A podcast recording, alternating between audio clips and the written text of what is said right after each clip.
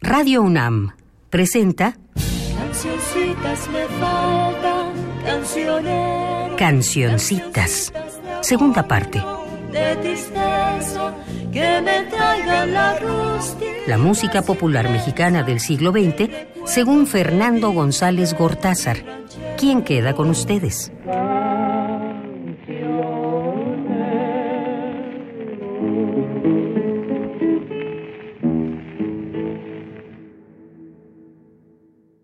Estamos ya en el programa trigésimo segundo de Cancioncitas 2.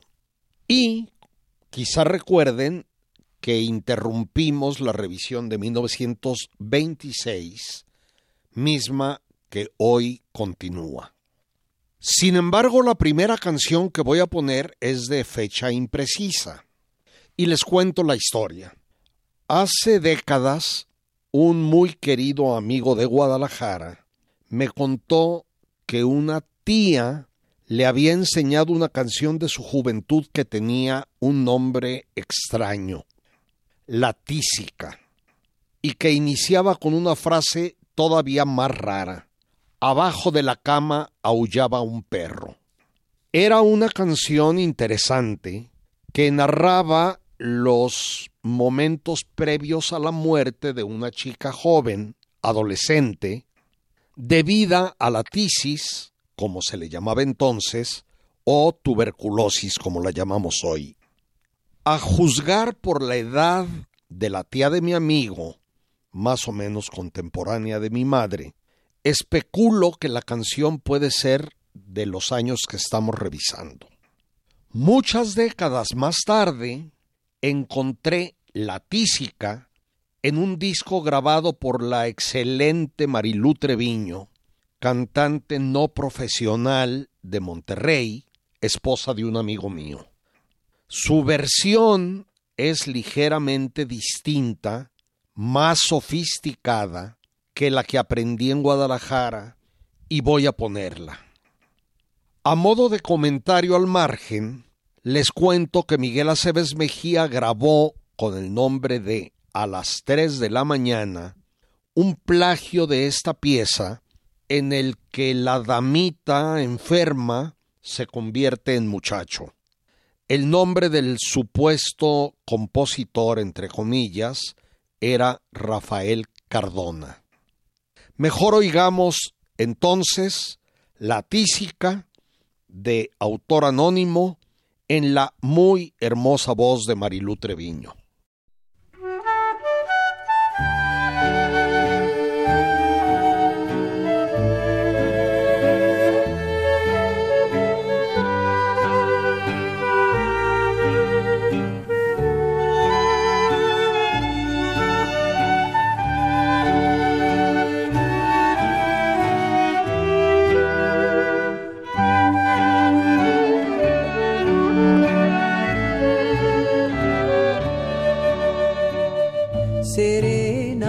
La noche cuántas estrellas. Madre, abre la ventana que quiero verlas. No, hija de mi vida, tú estás enferma y el sereno de la noche matarte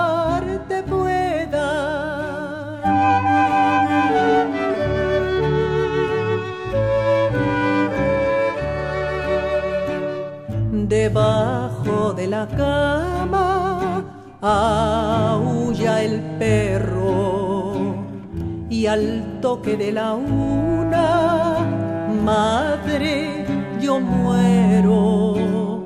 No, hija de mi vida, no digas eso.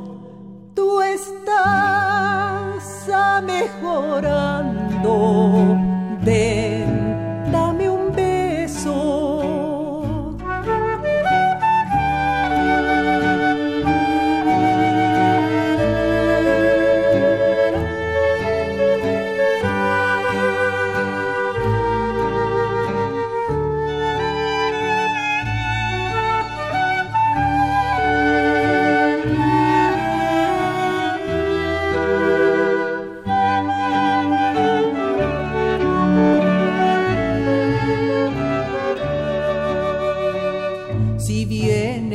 a verme después de muerta. No lo dejes que pase ahí de esa puerta. Él no me quiere a mí, quiere a Dolores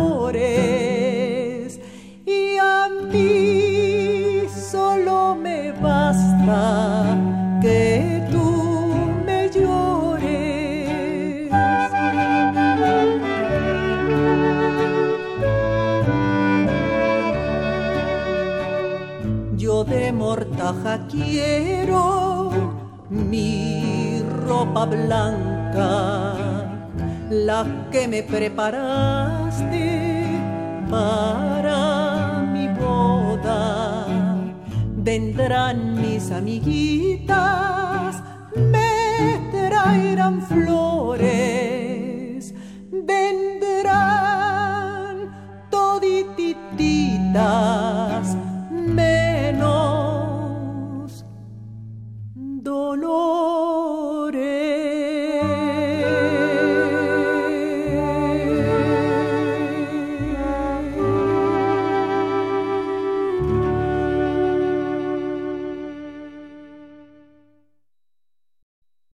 Allá en el Rancho Grande ha sido atribuida a tres compositores de apellidos Uranga, Del Moral y Ramos, así, sin más datos sobre los nombres, y aparentemente también es de 1926, justo diez años antes de que la película homónima, importantísima para nuestro cine al que, digamos, resucitó in articulo mortis, allá en el Rancho Grande de Fernando de Fuentes, 1936, en la que las estrellas eran Tito Guizar y Esther Fernández, volviera popular esta canción que había pasado bastante desapercibida.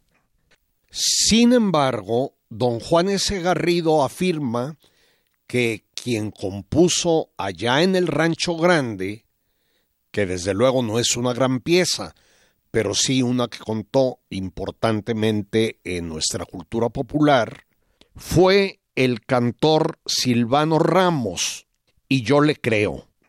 Por cierto, Silvano Ramos fue también autor de Hasta cuándo Chaparrita, en este mismo 1926, así como de la muy hermosa en los campos que generalmente conocemos como cuando salgo a los campos. Menciono esto porque en Cancioncitas 1 dije que ambas piezas que oímos con Miguel Aceves Mejía, hasta cuando Chaparrita y En los campos, eran de autor anónimo. Ahora lo corrijo son de Silvano Ramos. Vamos oyendo entonces allá en el Rancho Grande con el doctor Ortiz Tirado.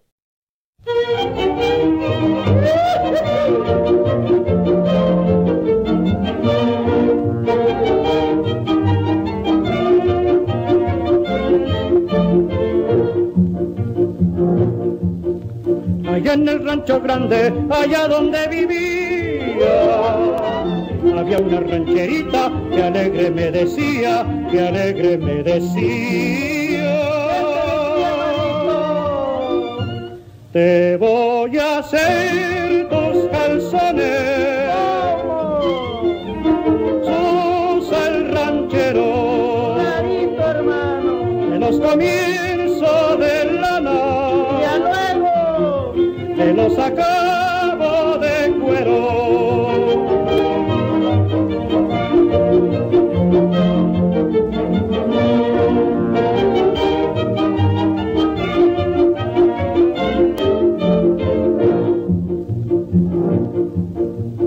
allá en el rancho grande, allá donde vivía. Había una rancherita que alegre me decía, que alegre me decía. El gusto del mexicano tener su buen caballo. Claro, hermano. Para llevar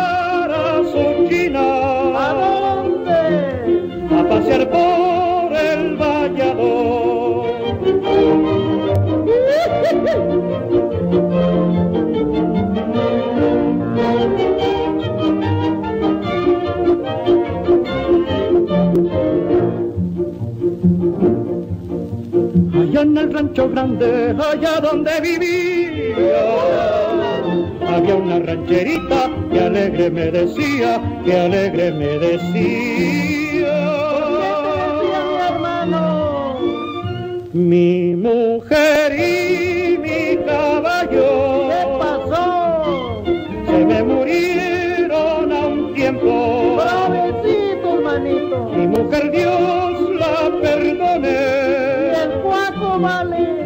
caballo es lo que siento allá en el rancho grande, allá donde vivía. Había una rancherita que alegre me decía, que alegre me decía.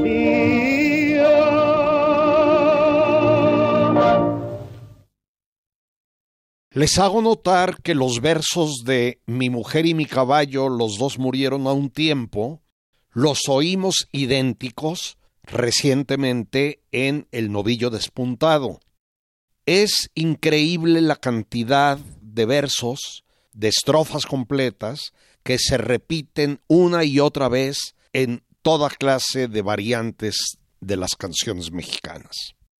Siguiendo adelante, los ya comentados y escuchados Cuates Castilla, tan conocidos por sus canciones vernáculas, fueron también grandes compositores y divulgadores de rumbas, guarachas y sones cubanos en el México de estos años. Desde 1924 habían estado en contacto con diversos conjuntos isleños y se dice que compusieron más de 80 piezas de tipo antillano. Una que me parece simpática, picaresca, se titula ¿Qué viste? y está datada en 1926. Los famosísimos soneros cubanos del trío Matamoros, Ciro, Cueto y Garay, la grabaron una década más tarde, en 1935. Aquí aparece.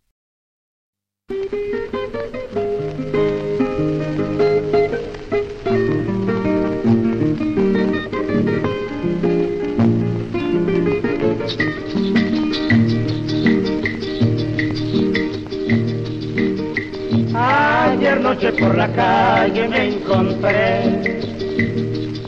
del brazo de otro a tu mujer. Al eso ver, me fui yo detrás para después venírtelo a contar. Ayer noche por la calle me encontré del brazo de otro a tu mujer. Al eso ver, me fui yo detrás para después venírtelo a contar. Se fueron caminando y yo detrás. Doblaron una esquina y yo detrás. Llegaron una casa y yo detrás. Se metieron en un cuarto y yo detrás. Como cerraron la puerta, yo me puse alerta por el ojo de la llave. Me puse a racabuchar, le quitó la bolsa y yo mirando, le quitó los guantes y yo mirando, le quitó el sombrero y yo mirando, le quitó el calzado y yo mirando, le quitó las medias y yo mirando, le pasó la mano y yo mirando, le quitó, ay, ay, ay, ay, ay, ay. ¿Qué dice, chico? Ay, ay, ay. ¿Pero qué dice? Ay, ay, ay. ¿Qué pasó? Ay, ay, ay. Pero ven acá, viejo. ¿Qué fue lo que dije? ¿Qué voy a ver, chico? ¿Qué es lo que voy a ver? Tú no ves que me quedé totalmente ciego. Si esos desgraciados apagaron la luz. Ay, ay, ay. Ay, ay, ay. ¿Pero qué dice? Ay, ay, ay. ¿Qué fue? Ay, ay, ay. Ay, ay, ay. ¿Qué dice, hombre? Ay, ay, ay. Ay, ay, ay. Ay, ay, ay. Ay, ay, ay. Ay, ay, ay. Repitiendo lo que ya conté y en otro terreno, Eduardo C. Baptista, que cité el año anterior por su pionera grabación de discos comerciales en México, empieza a experimentar con el procedimiento eléctrico que mejoró mucho el sonido respecto al mecánico. Recientemente comenté también, a propósito de la canción Cardenche, el misterio que significa el nacimiento de un género musical y de una tradición cultural. Esto puede aplicarse también, entre muchos otros, a los sones de la costa del Golfo de México, que básicamente son dos. El son huasteco o guapango, en la parte norte, y el son veracruzano o son jarocho, en la región de Sotavento, al sur del puerto de Veracruz y en la cuenca del río Papaloapan, alcanzando marginalmente los extremos norte de Oaxaca y poniente de Tabasco. El guapango ha sido mucho menos estudiado y es más misterioso para mí.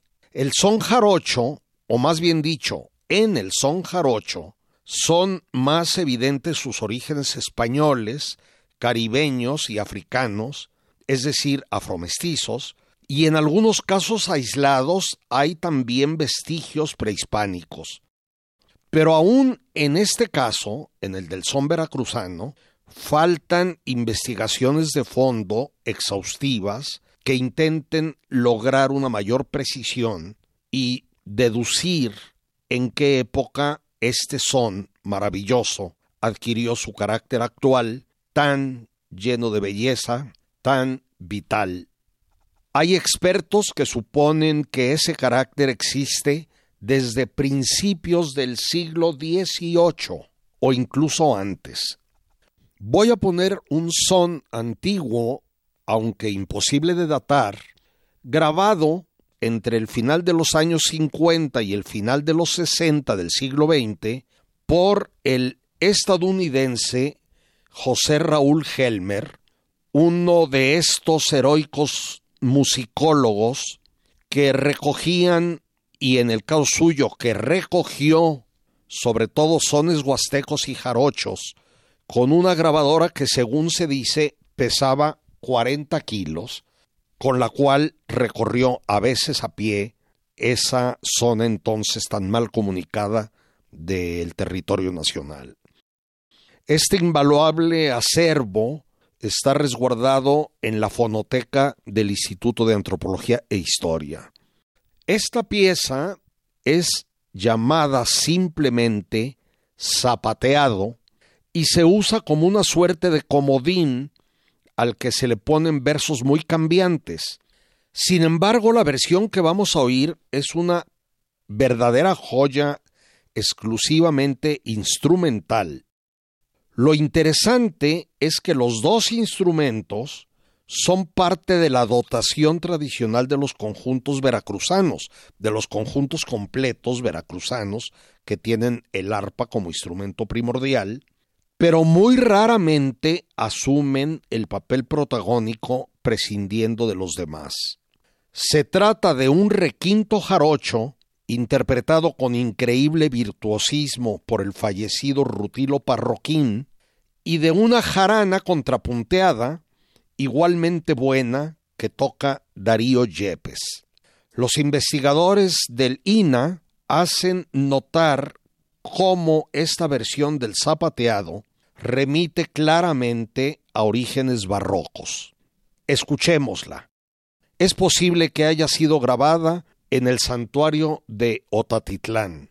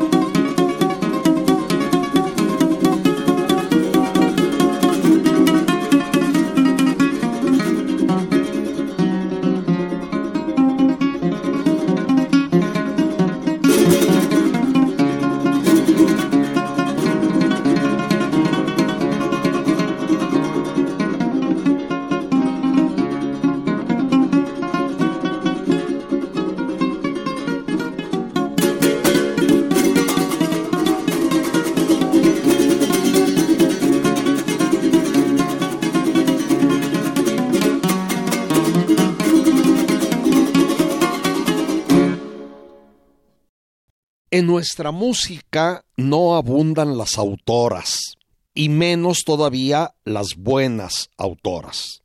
Emma Elena Valdelamar, nacida en la Ciudad de México en 1925 o en este 26 y muerta allí mismo en el 2012, es quizá, para mí por lo menos, la compositora popular mexicana más importante después de María Grieber y de Consuelo Velázquez. Se inició cantando en la XCW por 1946. De ese año es Mil Besos. De 1953, Mucho Corazón. De 1955, Devuélveme el Corazón. Y este trío es quizá el de sus piezas mejores y más populares. También, sin fecha conocida por mí, son suyas Amor sin pasado, Cheque en blanco, esta última éxito rotundo en la voz de Paquita la del barrio, que es una interesante y bien armada canción de ardida que muestra ya un total, aunque todavía incipiente, cambio de lugar de cierto sector de las mujeres capitalinas y de la autora de la pieza en particular, sin duda. Voy a poner su primera canción exitosa, Mil Besos, como ya dije, de 1946, precisamente en la voz de la misma Paquita la del barrio, que popularizó Cheque en Blanco lustros más tarde. Paquita la del barrio es una cantante hacia la que tengo sentimientos muy contradictorios. Me gustan su voz, su dicción, su estilo, su vena popular, y me repugna su continuo ataque, su continua injuria a los varones. La misandria no combate la misoginia, sino que la apoya. Como se ha repetido, este tipo de feminismo no es lo contrario del machismo, es lo mismo que el machismo.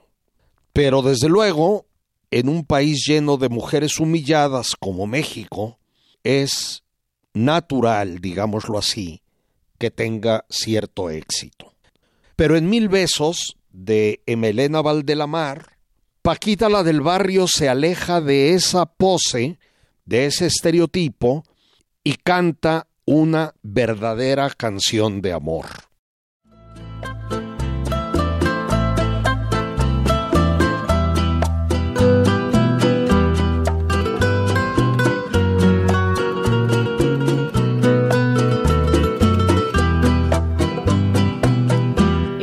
encontrado en tu amor la fe perdida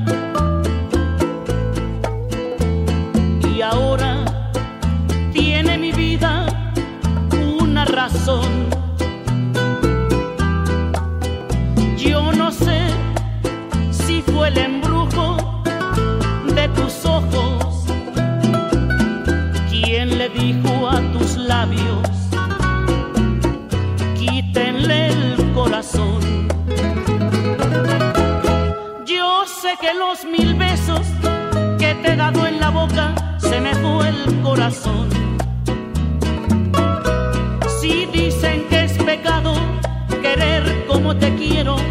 Quizá tengan razón. Pero que ha de importarme todo lo que me digan si no te de si es pecado amarte, yo he de vivir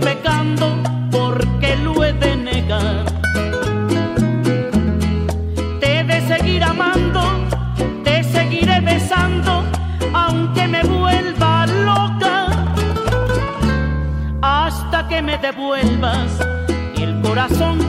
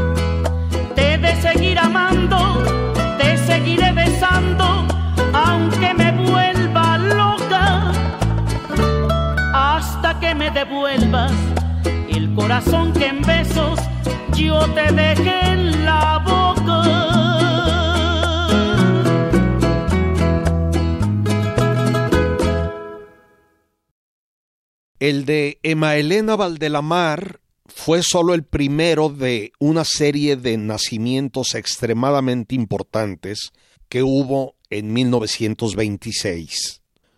Rubén Fuentes Gascón es oriundo de Ciudad Guzmán, la antigua Zapotlán el Grande, en Jalisco. Se dice que su padre era violinista, pero ignoro de qué género. De él, Rubén Fuentes aprendió a tocar el instrumento y también el piano. Nació, como ya dije, en 1926 y entiendo que muy mayor todavía vive. Desde luego, enhorabuena. Estudió la preparatoria en Guadalajara y en 1944 llega a México y se integra al entonces importantísimo Mariachi Vargas de Tecalitlán, como violinista y voz. Luego se convirtió en productor, arreglista y finalmente director musical del grupo hasta 1955 en que dejó de tocar activamente, pero continuó siendo su director musical mientras laboraba también como director artístico de la RCA Víctor Mexicana. Era pues un hombre incansable y evidentemente talentoso. Es muy buena arreglista. En este terreno trabajó mucho para José Alfredo Jiménez y un compositor extremadamente prolífico con una obra que me parece muy dispareja. Mientras hay piezas suyas o parcialmente suyas que de verdad me gustan, como El Papalote, Viva quien sabe querer, y sobre todo La Espiga, que son totalmente suyas, así como Tres Consejos de 1954, La Verdolaga de 56, hechas en coautoría con Alberto Cervantes, Rosa Rosita, de año incierto que hizo con Silvestre Vargas, y Al Derecho y al Revés y la del Rebozo Blanco, ambas de 1955, y La Noche y tú de 57, coautorías con Rafael Cárdenas, entre otras.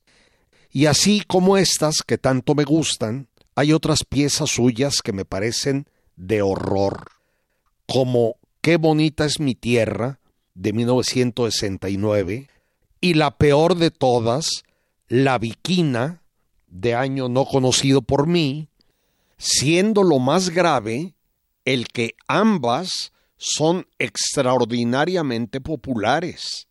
Las dos, con lo cual han contribuido, como muchas otras cosas que hizo Rubén Fuentes, a la deformación del gusto del público y de los propios grupos de mariachis que las tocan como si fueran cosa suya, siéndoles totalmente ajenas. Pero hay otro aspecto de Rubén Fuentes que de plano me parece inaceptable.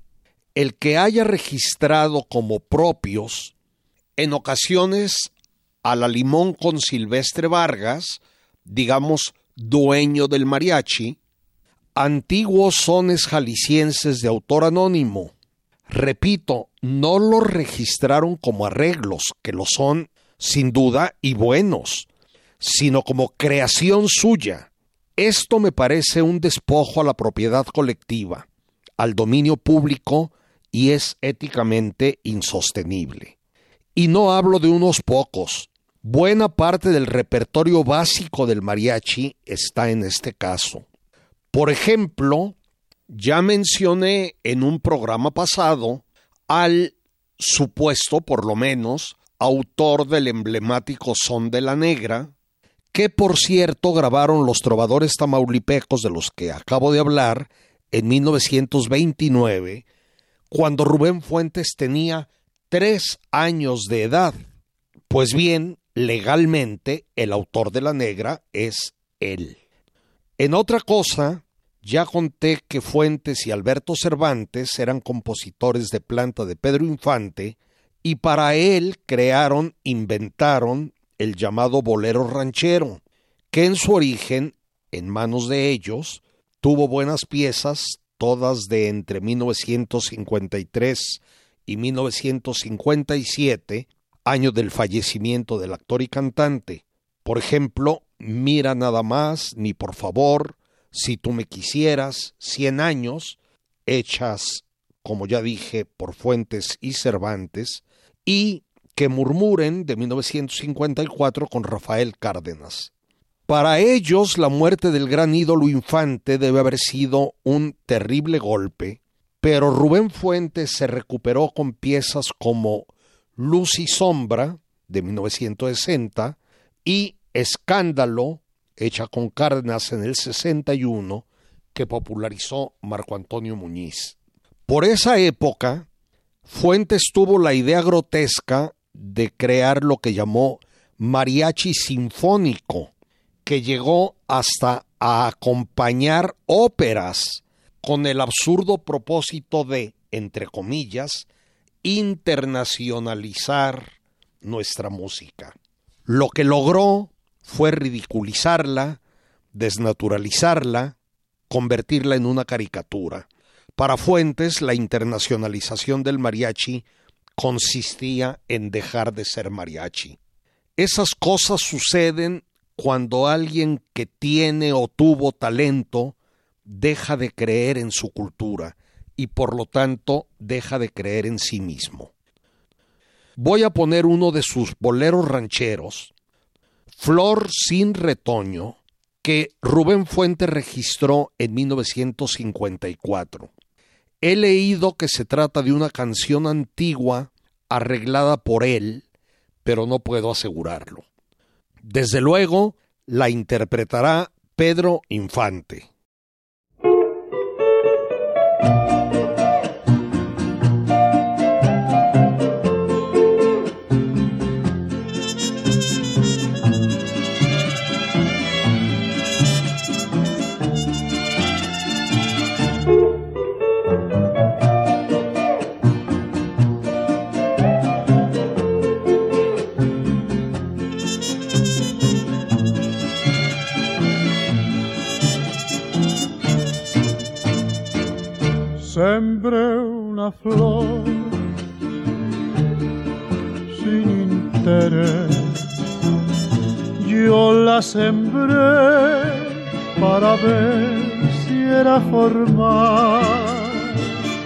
A los tres días que la dejé de regar, al volver ya estaba seca, ya no quiso retoñar. Al volver ya estaba seca, ya no quiso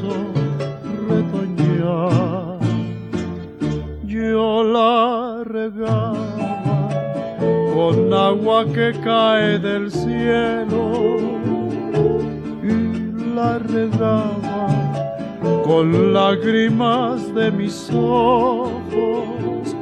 Mis amigos me dijeron, ya no riegues esa flor, esa flor ya no retoña, tiene muerto el corazón. Esa flor ya no retoña,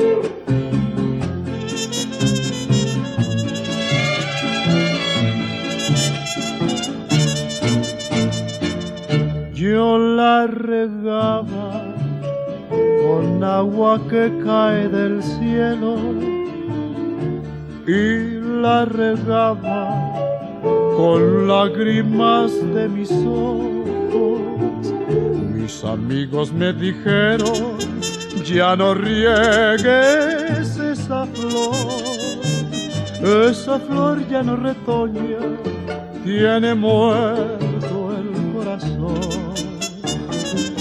Esa flor ya no retoña, tiene muerto el corazón.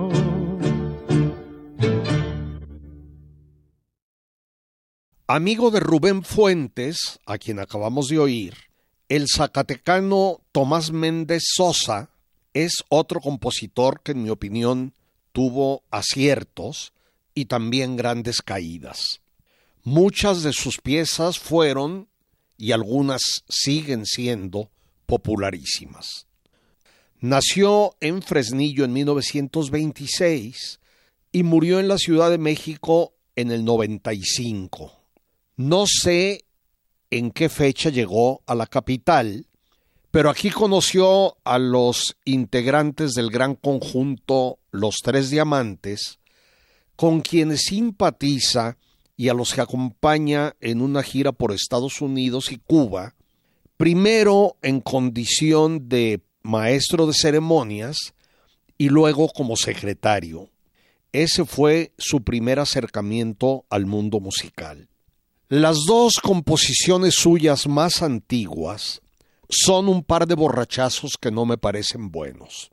Las tres botellas de 1950 y Copa tras Copa del año siguiente, ambas precisamente en coautoría con Rubén Fuentes, pero debe haber composiciones anteriores.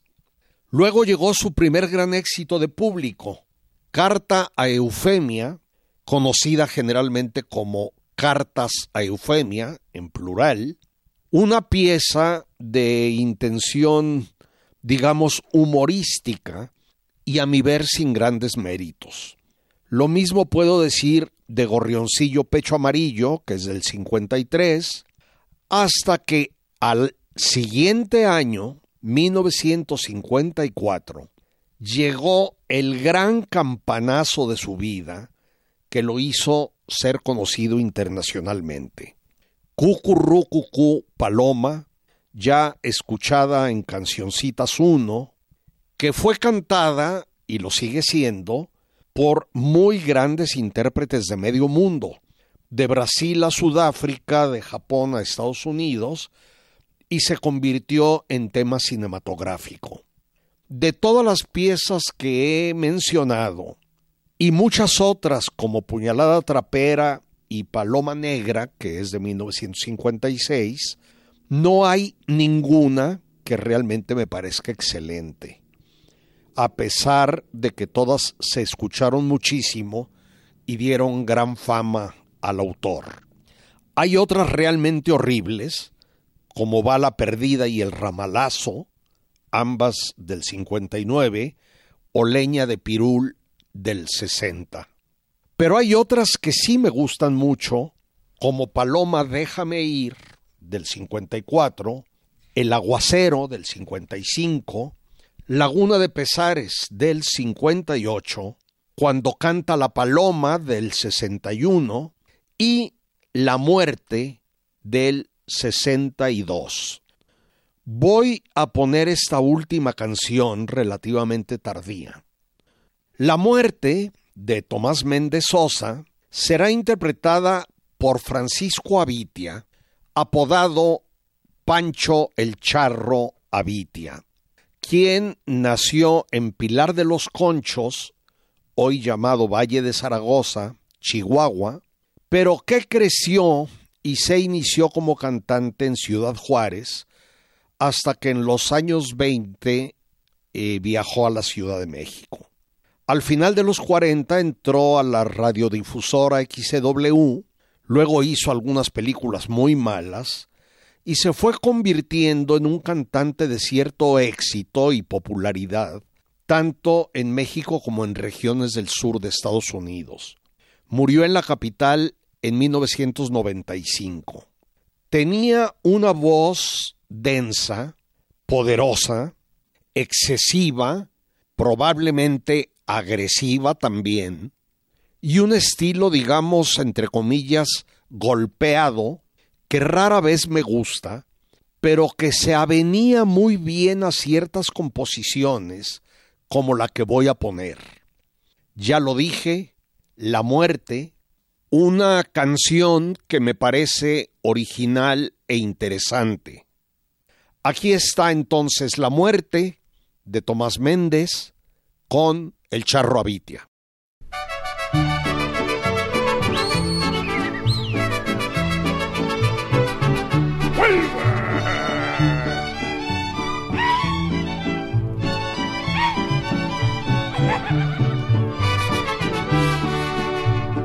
Viene la muerte luciendo mil llamativos colores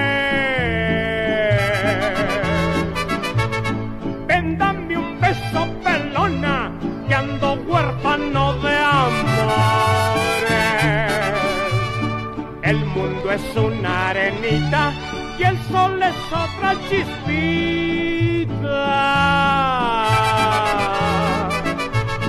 Y a mí me encuentran tomando con la muerte en las cantinas.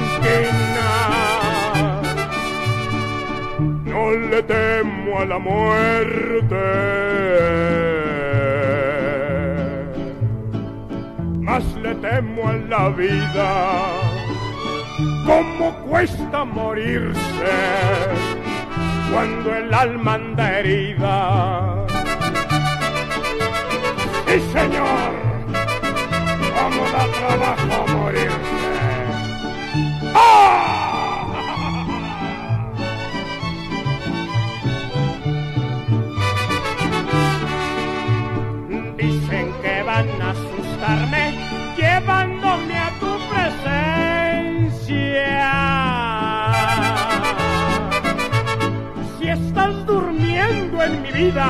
es natural si despierta.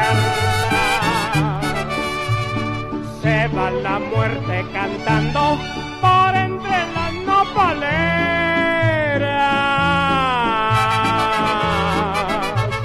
¿En qué quedamos, pelona? ¿Me llevas o no me llevas? No le temo a la muerte Más le temo a la vida. ¿Cómo cuesta morirse cuando el alma anda herida? Se va la muerte cantando por entre las nopaleras.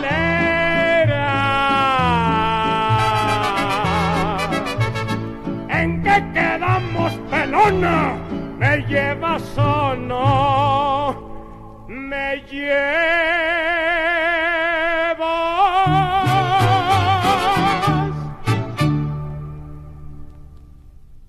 Pero por encima de todos y sin lugar a dudas, el nacimiento estelar del año 1926 fue el de José Alfredo Jiménez, originario de Dolores Hidalgo, Guanajuato, y muerto en la capital en el 73.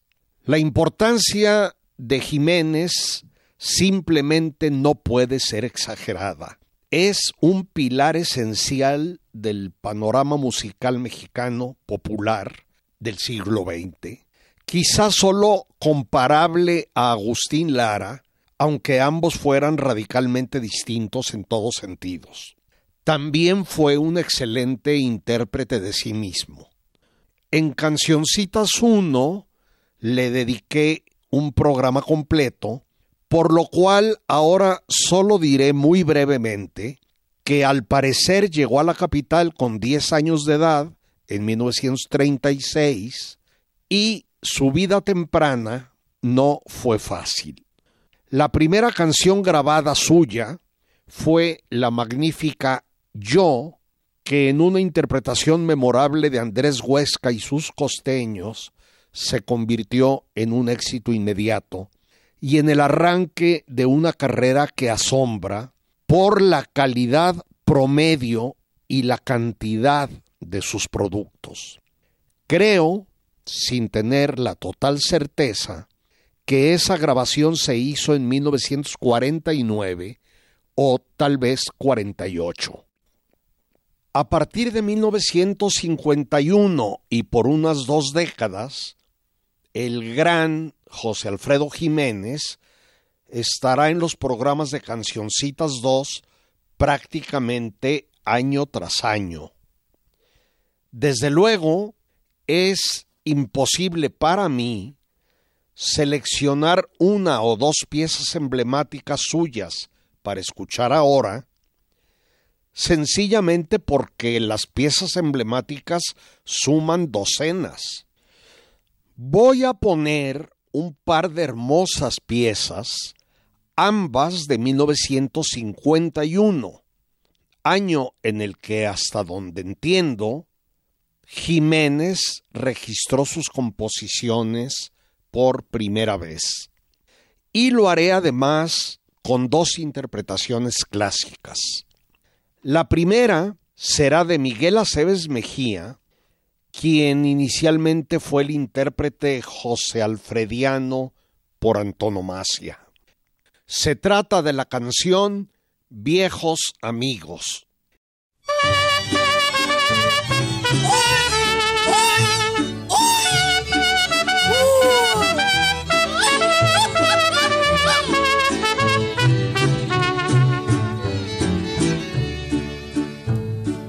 Déjame llorando, déjame estar a tu lado cerquita de tu alma, juntito al dolor. Déjame verte llorando, quiero secar ese llanto que estás derramando por un mal amor. Yo soy el mismo de siempre. Sigue sangrando la herida que un día de la vida me dio tu querer. Sigo buscando consuelo. Sigo pidiéndole al cielo que se hace en mi vida lo que ya no fue.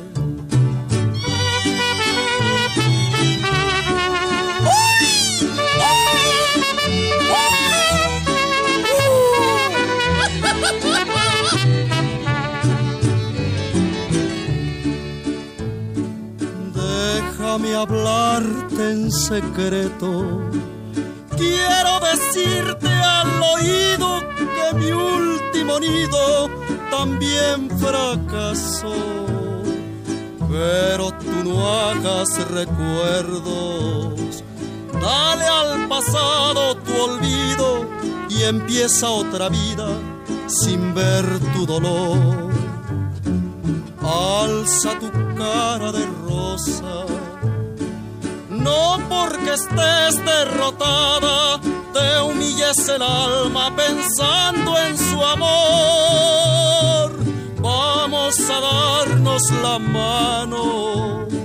Somos dos viejos amigos que estando vencidos creemos en Dios.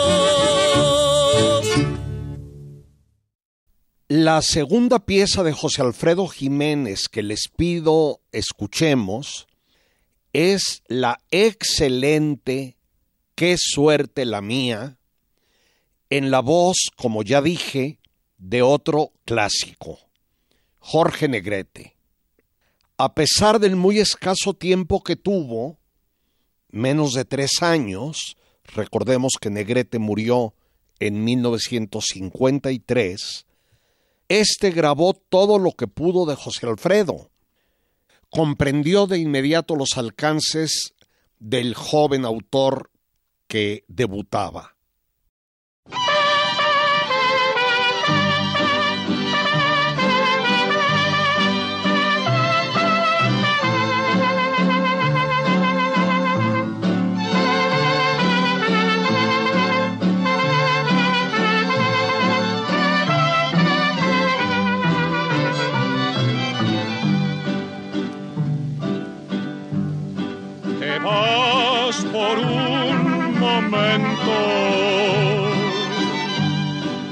Vas diciendo que vuelves, que vuelves pronto a quererme más. Te vas y yo presiento que aquí se acaba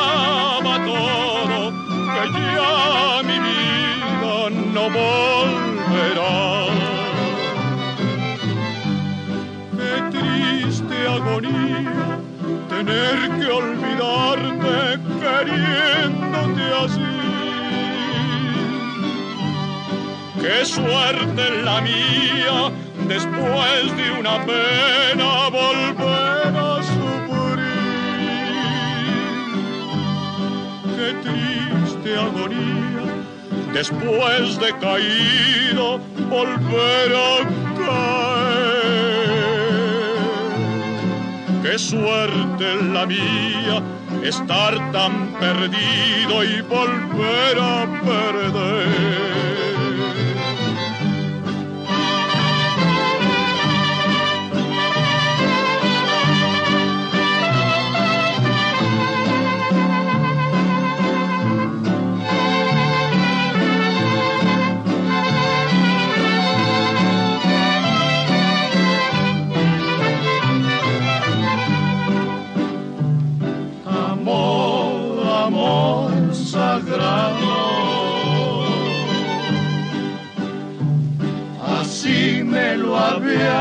Jurado ante una virgen, ante un altar. Saliste igual que el otro. Juraste muchas cosas al verme herido también te vas agonía tener que olvidarte queriéndote así. Qué suerte la mía después de una pena volver a sufrir. Qué triste agonía después de caído volver a caer qué suerte la mía, estar tan perdido y volver a perder.